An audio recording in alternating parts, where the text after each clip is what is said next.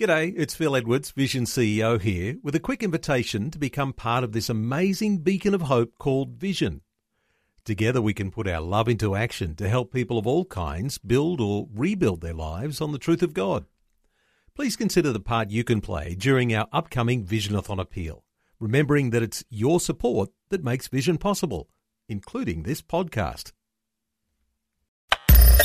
Audio on demand from Vision Christian Media. Coming up today on The Story. So I prayed a little simple little prayer to God. Please come into my life and be the, the, the Lord, the King, the, the guide of my life. And at that moment, things really changed for me right dramatically. And from that moment on, I had an amazing knowledge, if you like, that God had set my life apart to serve Him. And the place He wanted me to go to was a place called India. The Story. G'day, I'm Jimmy Colfax. Welcome to The Story. Ross Grant was only nine years old when he knew exactly what he was going to do with his life. He had just become a Christian and immediately felt a very clear call to be a missionary to India, which he went on to do. But his journey then led him to several other countries with plenty of unexpected twists and turns along the way. Ross Grant sat down to record his story while Shelley Scowen was on holiday in New Zealand. Thank goodness she brought along her portable recorder so that we're able to listen to Ross's adventurous life story. Ross Grant has uh, lived a very interesting life, missions all over the world, with quite a few twists and turns and health challenges thrown in along the way. Just wanted to explore some of his story today. Ross, you had that call to missions really early in life. Tell us about how you were saved. Well, I was brought up in a, in a wonderful Christian home in the sense that my parents were very strong in their faith and my mother uh, became a Christian out of the way bush country of, of New Zealand, and, um, uh, and and then went to a place called BTI, where she learnt, which was Bible Training Institute, and she learnt, or began to learn all about Christian faith. And she was uh, sitting in a lecture, and um, and uh, somebody was talking all about Paul, and she turned to the person and dug him in the ribs and says, "Paul who?" very, um, you know, None of them had surnames, did they? No, no, exactly. so she came from an interesting sort of background, and we were brought up to love God um, in a most um, very um, ordinary way. Mother was a wonderful pianist, um, and she had a, a, a, mini grand piano and used to love to put us all to sleep at night time, which was rather delightful. But I, I came to um, her one night after having been at Sunday school where my Sunday school teacher said that we needed to have a relationship with God to actually be prepared when Jesus was to come again. And I knew that my parents were going to go to heaven if Jesus was to come again, but I knew that I wasn't ready at all. So, right there in the darkness, as mother was playing, I came up behind her and I said, Mum, and she jumped in her, in her seat. and I said, Mum, I, I really want to become a Christian. And what which she stopped playing and turned round on the seat and right there and then, with my father sort of snoozing on the on the seat beside her, um, explained to me that I needed to actually have a personal relationship with Jesus. Right. And um, so I prayed a little simple little prayer to God, and I don't remember exactly what it was, but it went something like this: Lord Jesus, I know that I'm a sinner, and I know that you came to earth and you died on a cross to pay the sin for the sin that I did, so that I could have a wonderful relationship with you. And please come into my life and be the, the, the Lord, the King, the, the guide of my life. And at that moment, things really changed for me right dramatically. And I had a, from that moment on, I had a, a, an amazing um, knowledge, if you like, that God had set my life apart to serve Him. And uh, there was no revelation, there was no writing on the wall or anything silly like that. I just knew very strongly that that's what God wanted me to do. And the place He wanted me to go to was a place called India. So you knew this at age nine? I knew this at the age nine. Wow. So all of my schooling from then on was dedicated to fitting myself to become a missionary. So I played sport with a view to actually strengthening my body. All my education was in such that I, I was learning how to become a good testimony for Jesus. And uh, had some quite interesting experiences with teachers trying to persuade me that um, the Bible wasn't true and uh, and evolution was the way to go, and so much so that they actually had to send me out into the corridor to behave myself. How dare you disagree with what we're trying to teach you? Yes. Nine years of age, mind you. There we go. Well, I dare say there might have been a little bit of attitude in there too, maybe. Well, I knew what I believed. Because I'm sure you weren't, you know, obviously, as you say, there was that life change and everything, Hmm. but that doesn't mean that you were necessarily an angel from the age of nine. Oh, I wish Still I was, but I wasn't. yeah. Still very much a little boy that um, Yeah. God was still moulding from there on in. So you did end up in India, but uh, everything kind of um, went a bit pear shaped when you were 14 years old. 14 years old was quite dramatic in the sense that my mother and my father actually died when I was 14. Well, really two years apart, but my, my mother died. My father died first, then my mother.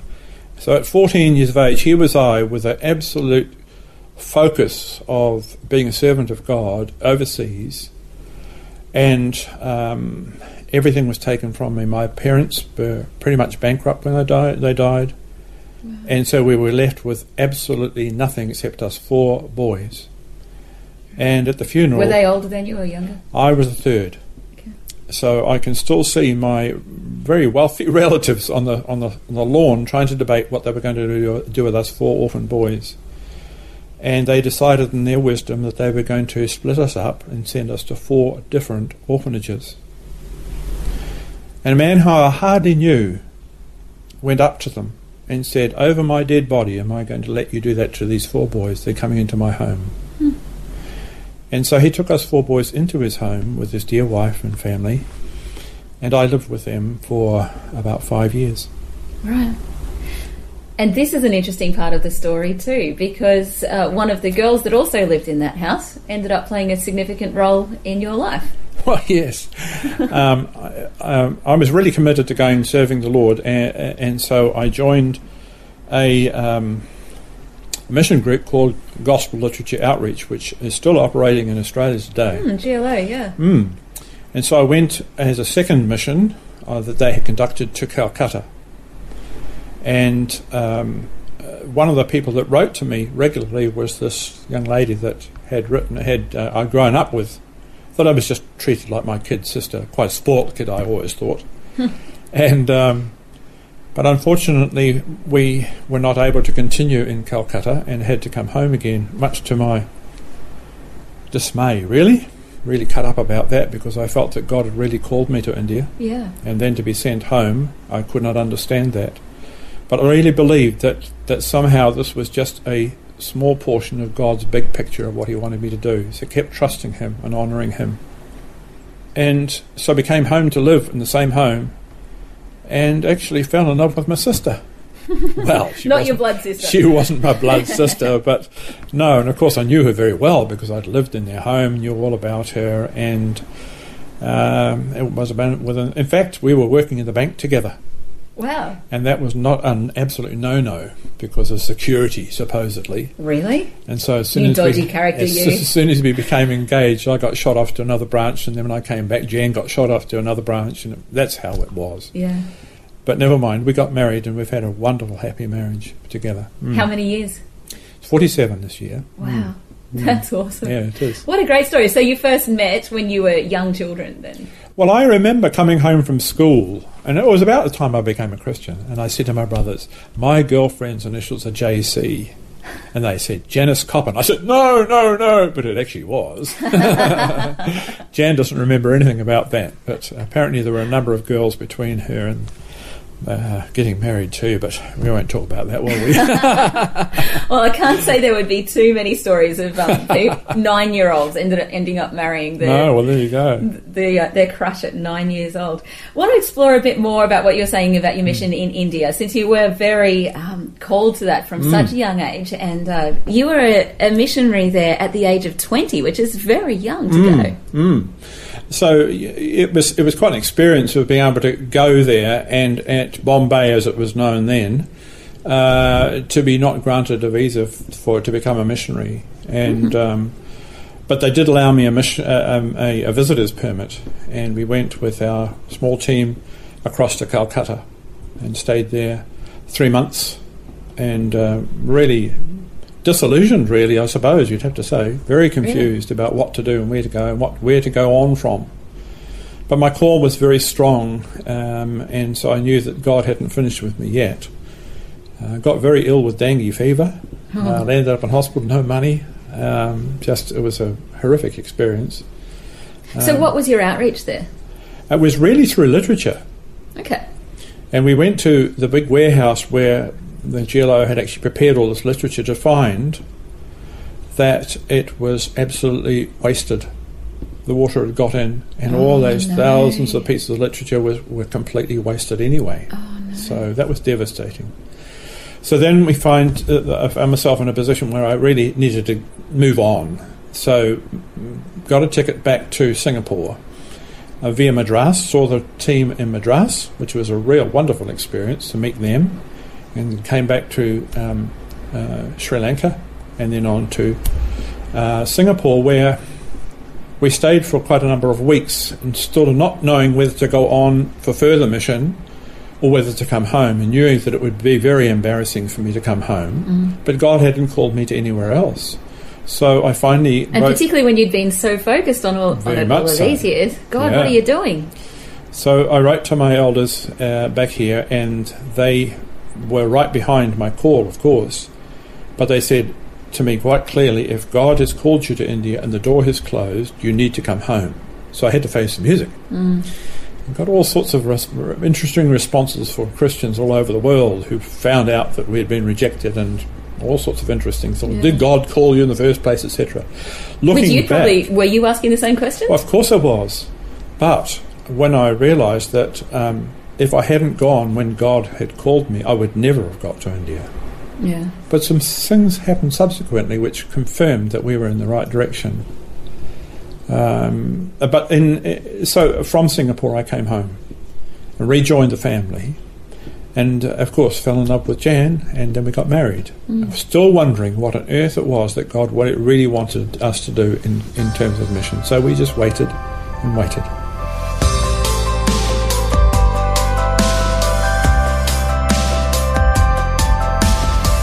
You're listening to The Story.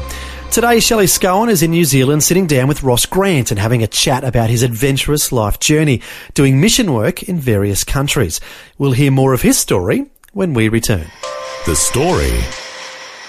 If this program has highlighted something you'd like prayer for, we'd love to pray for you. Call 1 800 Pray For Me.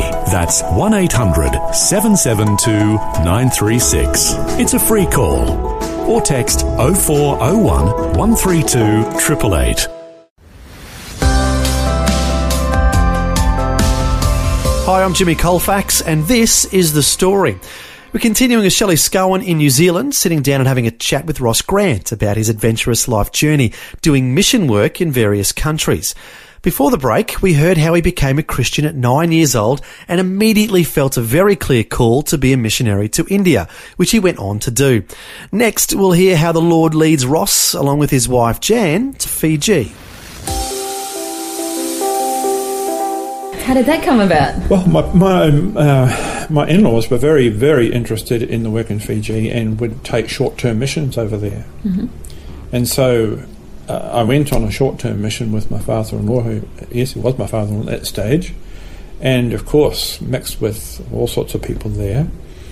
And then came home again, and Jan and I said we really believe that God wants us to be missionaries in Fiji, but knowing that the door had been solidly closed for missions for eight years in Fiji. No missionaries okay. that had been allowed in.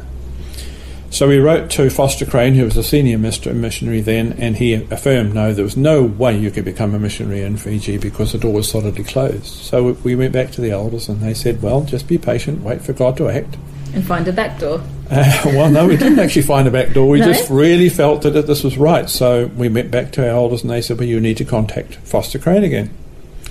So we wrote to Foster and said, affirmed to him what God, we believe very firmly that God was calling us to do. He says, okay, if your call is that strong, I need to actually go and approach the government on your behalf. So he approached the government again and came back And in three days, we had a permit to go to Fiji without any conditions at all. Wow. So God just flew the door open like that. Wow. And the period which you How's could that serve, a clear calling? Well, exactly. So we there- went again with no money. We stepped out in faith and went to serve him in Fiji. And there were some amazing stories how God would provide day by day hmm. in those tremendous experiences of, of serving him there. We served for the maximum that you could serve, six years, and then came home again. Hmm. Hmm. Uh, can you share with us one of those particular stories that stands out to you of how God provided? Oh, we were sitting at the table one day, and we had about I think there was fourteen local people staying with us. You know, people who were out of jail, uh, people we'd led to the Lord, uh, and were needing parenting, um, loving prostitutes. They were all there. A tent pitched on the front lawn to house the guys, and the girls were in the house with all our family, etc., etc Yeah, because you had three kids. No, four we had four the children time. there Yeah. at the time, and um, I said to Jan, Jan, uh, money's run out, and uh, she said, yes, there is no food left in the pantry, apart from what we had actually got on the table there uh, for breakfast. And we, of course, had our little time of prayer around the table, particularly our family. And I rem- remember distinctly our second son praying, Lord, we thank you for this food that we've got on this table today. And we don't know what you're going to provide for tonight, but we trust you. And here's me thinking, Yes, it's not like today where you can send an email. You know, it takes mm. three weeks for a letter to get back to New Zealand, and you can't ask local people for money, and you can't even work for money there. You're out on your own. I thought, now what on earth is God going to do here? We had just enough petrol for me to drive down to the post office, which was the only thing you could get, collect your mail. So I went down to the post office after the children had gone off to school, etc., and put my hand in the box, and there appeared to be nothing there. And I thought, I better try again. and I put my hand in and found a card. And pulled the card out, and it was a card which says it was a parcel there for us. And I thought, oh, that's interesting. So I handed the the, um, the card in at the little door, and this person came out with a a box about 500 cube. And I thought, ooh, this is very interesting. I think I know what this is. so, Care package from home. Ah. So I took it home and um, I said to Jan, I started to pull it to bits, and Jan said, No, just leave it. So I thought, oh, this is a good idea. So I put it on the table, sort of a little bit ripped. And the children came home after walking home for about an hour and a half, very hot and very sticky. And one by one, they came through the door, and I said, Hey guys, you better look and see what's on the table. And uh, of course, the youngest one was vibrant and he got stuck in and started pulling the paper off. And the eldest one were pretty excited. And, and then, then Daryl, the second one, came in and he looked at the table and he says, Hmm, I knew God would provide. and here was a food parcel from New Zealand. But in the food parcel was not ordinary food, it was specialist food. You know, chocolate and all the stuff you oh. wouldn't ordinarily eat. And boy, did we have a feast that night. The interesting thing about this, you say, well, does God answer prayer? Of course, He answers prayer. Mm. And in advance as well. But the interesting thing about this one was that two months later, we got a letter from a person way down the South Island in New Zealand with a cheque involved and said, I just want to tell you that I'm very sorry about the lateness of this, this letter. Just over two months ago, God really prompted me to actually send this money to you, and I didn't do it. Oh, Wow. And we looked back and we realised it was the time. Then we had nothing. Wow. Isn't that interesting? What a challenge. How many times are we in that position? And full credit to them for following through eventually And- and after God was on their case. Yeah, yeah, But it was a little lesson to us all. You need Wow. to trust and obey, for there's no other way to be happy in Jesus but to Trust and obey. Yeah. And, I mean, you can also see it from the other point of view of, well, that person didn't give the money, but God still provided anyway. But did. that's not the point. Yeah. I mean, God will still provide for his people, but Yeah. he uses his people to do that. And it doesn't always provide. We, we often say, well, why doesn't God answer my prayers? Well, God answers prayers in three different ways, doesn't He? It's either, yes, I will answer it now, mm. or I need you to wait until I'm ready to show you that I am God, or no, now is not the right time. exactly. Now, which one of those was, would would you like? Yeah, so we always like the easy option and the easy path through life, but it doesn't always happen that way. So, uh, lots of adventures in strengthening those faith muscles. yes. When you were there in Yeah. Fiji, I'm sure. yeah. Um, so, well, you ate well that night, but what did you do the next night when you still had a house full of people? Well, it was a few years ago. I don't remember, but I don't. I know, know that we had something for every meal, yeah, and uh, though it was small, there were people. Something to fill the tummy. Local people came and helped us when we didn't ask. Could never ask, of course. yeah. But God provided in most amazing, amazing. ways. Yeah. That's amazing. You came back to New Zealand after that and um, lived, I guess, the normal Western life for a little while. Uh, but then God called you on to Africa. But it, actually, I should say, it was in the time that you were in New Zealand, you, your health started declining Hmm. a bit. Yeah. But God still called you to Africa. Well, you know, I don't think that God takes too much notice of your health sometimes. I think He just call is so strong that you, you know, you can't always uh, follow because of health reasons, but it doesn't stop the call. So we always had a a very strong desire to serve God outside uh, our European society, in a sense that we still have people coming to New Zealand as missionaries, etc., and perhaps well, many people need to become Christians here. Yes. But there are many people in the world who have never really heard the true meaning of Christianity. And we knew there was a huge um, need to spread the, the word in a, in, a, in a very effective way. Hmm. So you went to Africa. What part of Africa did you go to? Oh, particularly to Kenya because I'm not very good with languages, and Kenyans speak English very well, as people do in the immediate area of Kenya. Uh, but we ventured uh, beyond its borders, really into the war zones as well, which was an interesting experience. Right. Was this the 1980s? No, it was only um, no in the 1990s. 1990s, Oh, yeah, yeah. okay. Hmm. Yeah. How long were you there in Africa? Um, I first of all went about three or four weeks at a time Okay. because um, I, I, I watched what Paul does and did in the Book of Acts, True, where he, he kind went of came and went. and, yeah. and got out of the way to let them do it the way that Yeah. God wanted them to. You know, go a little bit more. And then the last time, I spent three months there. Three months is an awful long time to be away from your wife and, Oh, and family. It is yes. really long. Plus the fact that you're in, in very, very trying situations Mm. And guns in your face of, often, or you'll drive along the road with your window down because it's so hot and people will rip your watch off or rip your jewellery off with your wife or whatever it is. It's just really quite horrendous yeah. uh, and it's very unsafe. And I always go with a local person. I would never go by myself. No. Ne- just never do That That would not be safe. Um, so we travelled right through Kenya. And one of the most exciting things, well, the one of the memorable things w- was we went to a church where there was a building, uh, quite a nice little church building, and had a three day seminar there with the church leaders, and they were really pumped up about getting out and reach people for Christ and bring them in. And I said to them, Well, the difficulty that I would have of bringing people in like you have is the fact that you have this beautiful building here, but the, the shutters are falling off the windows and the doors are off their hinges. I tell you what, I'm really tired, but I will give you tomorrow before I fly out on the following day, and I will help you to have a working bee to fix this building up. No way, brother, I said. No way. What do you mean? The Americans built this building, let them come and fix it. I learned a very big lesson. That it is not responsibility of a foreign church from a- another country to come and build buildings for people.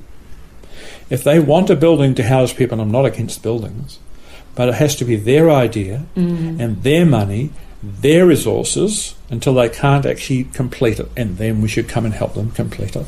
It was a big lesson to me. Yes. Thought provoking, definitely. Mm-hmm. We've only told about half your story. Actually, no, far less than half your story. Um, I think we need to come back and revisit you tomorrow because um, a, a large part of your story, you mentioned that you were starting to come down with a fairly serious illness when you were in New Mm. Zealand before you went to Africa, which actually turned out to be chronic fatigue syndrome. And Mm-hmm. you were battling that all this time while you were back and forth to Mm. Africa. I want to talk to you about your 25 years with chronic fatigue syndrome and how you were eventually freed from that over the course of about three days. there's so much more to your story, including in what you're doing now. You run a motel and you've been helping your competition. You've been helping the other motels in your town. Who does that?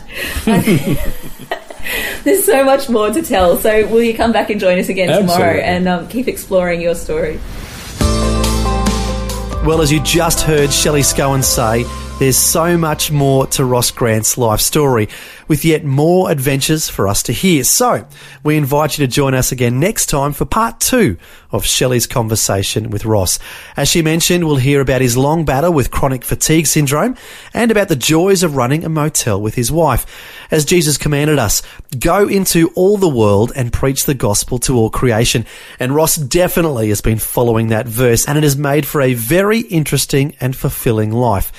Although I think he'd be the first to say that it hasn't always been easy, but with the Lord's help, they've been able to impact many people's lives, sharing the good news of Jesus Christ.